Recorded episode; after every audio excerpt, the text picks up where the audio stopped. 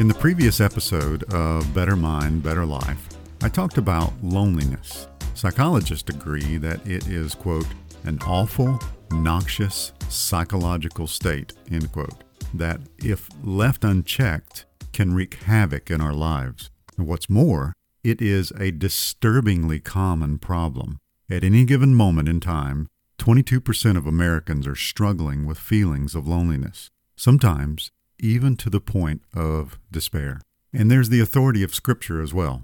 The Bible itself makes it clear in the book of Genesis that God created us for relationships. It's not good for people to be alone, lonely. So, this desire for connection with others drives our behaviors.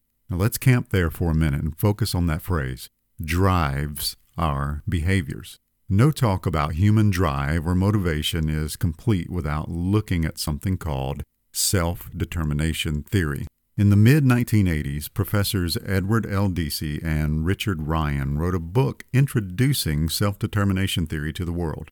Now, since then, a global community of scholars from virtually every subdiscipline of psychology, from neuroscience to social psychology, has made self determination theory one of the most widely researched and applied theories in the field of psychology.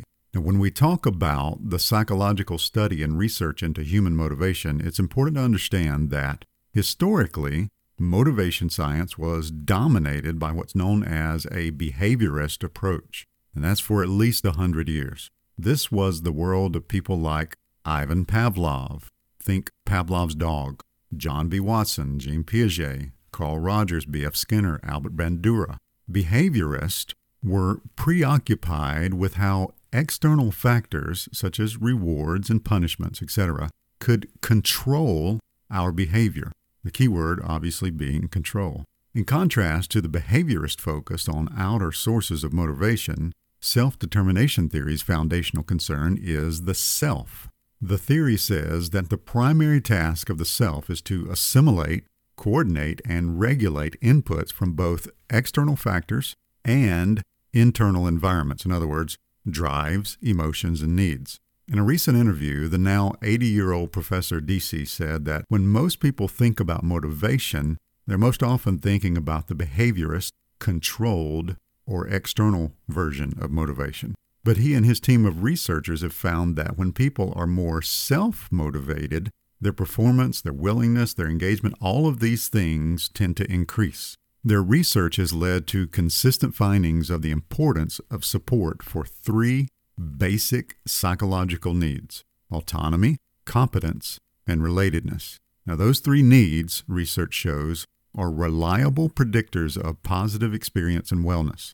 And when these basic psychological needs are frustrated, psychological growth, integrity, and wellness is all hindered. So, even though these basic needs are not something we typically set as goals for ourselves, I mean, I doubt very many people have, quote, gain more autonomy, end quote, on their list of things they'd like to achieve in life. The satisfaction or frustration of these needs does lead us to behave differently and radically influences, both consciously and subconsciously, the activities or goals we pursue and engage in. These three basic drives have been studied and verified within families, classrooms, teams, organizations, clinics, and even entire cultures. So let me give you Deci and Ryan's definition or the gist of each of those three basic needs. Competence is the need to feel confident and effective in relation to whatever it is that you're doing.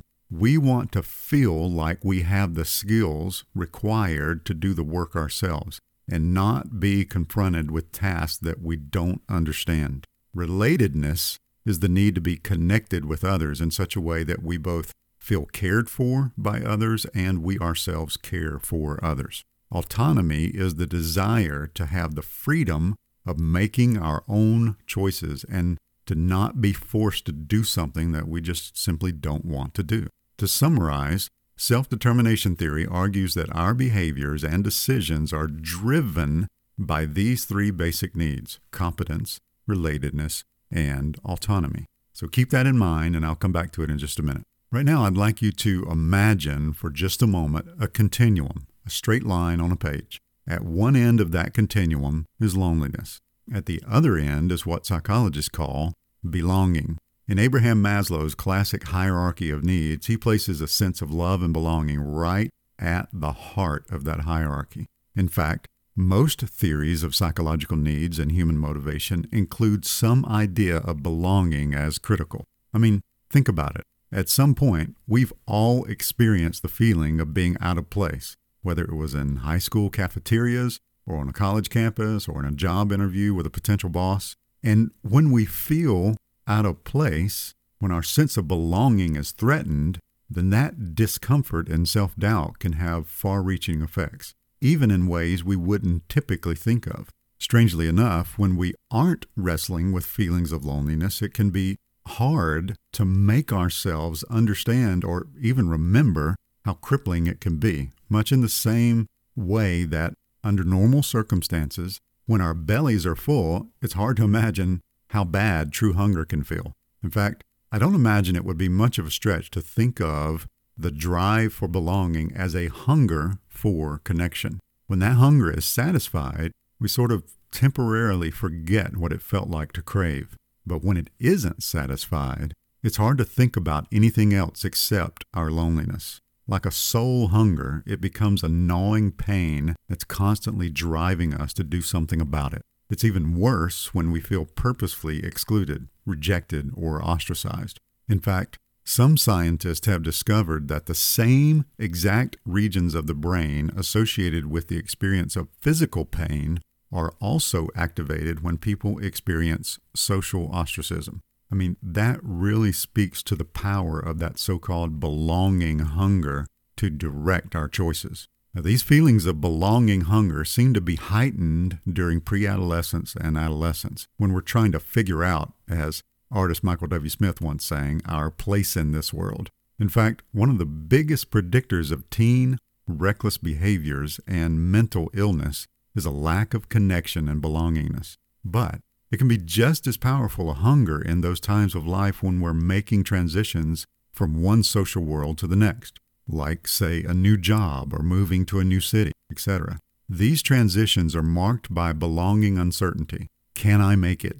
Do I belong here? Will I be accepted here? And that brings me back to self determination theory competence, relatedness, and autonomy and how it might fit into this loneliness and belonging hunger continuum. If competence, relatedness, and autonomy are basic psychological drivers for us all, competence in community then is the need to feel that we are able to contribute to a group in some meaningful way based on our own skills, abilities, knowledge, etc. If we don't feel competent in a group, our sense of belonging will be diminished. Relatedness in community, then, would include a need to feel connectedness. The group makes me feel that I'm a part of it, and support. People from the group care about me, even those who don't know me very well. And solidarity. Members of the group help me when I'm in need. Now, if we don't feel that connect, support, solidarity in a group, our sense of belonging will be diminished. Autonomy in community, then, would include the sense that other group members accept me, even if I don't always follow the unspoken rules of the group itself. To at least some degree, I'm allowed the freedom to bring my own style, so to speak, to the group and still be accepted. 100% conformity is not required or expected, and I'm given some sense of latitude for making my own decisions, even when those decisions are not in full alignment with the group majority.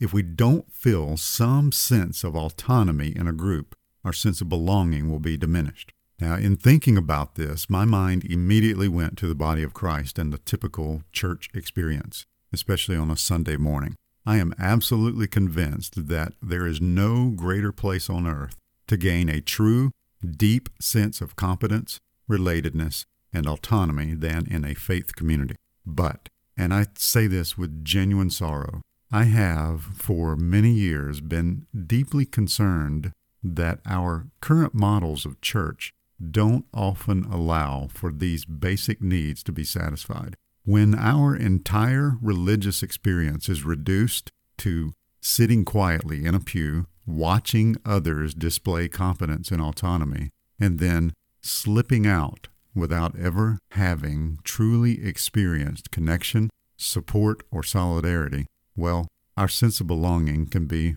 greatly diminished. And that really should not be the case, ever. But I suppose that's a topic for some other time. So, if loneliness is the big universal problem positioned at one end of the continuum, and the sense of belonging is the solution positioned at the opposite end of that continuum, how do we move from loneliness to belonging?